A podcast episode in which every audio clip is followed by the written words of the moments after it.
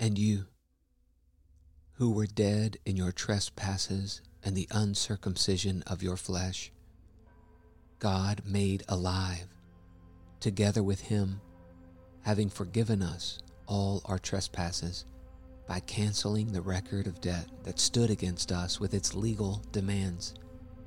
This he set aside, nailing it to the cross. He disarmed the rulers and authorities and put them to open shame by triumphing over them in him. Colossians 2 13 through 15.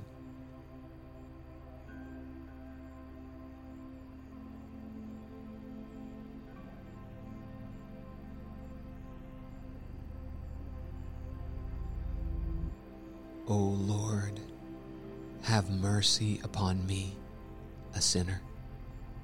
Though my iniquities have justly caused you to hide your face from me, yet be pleased to hide your face from my sins and blot out all my iniquities for the sake of that precious blood that was spilled for me.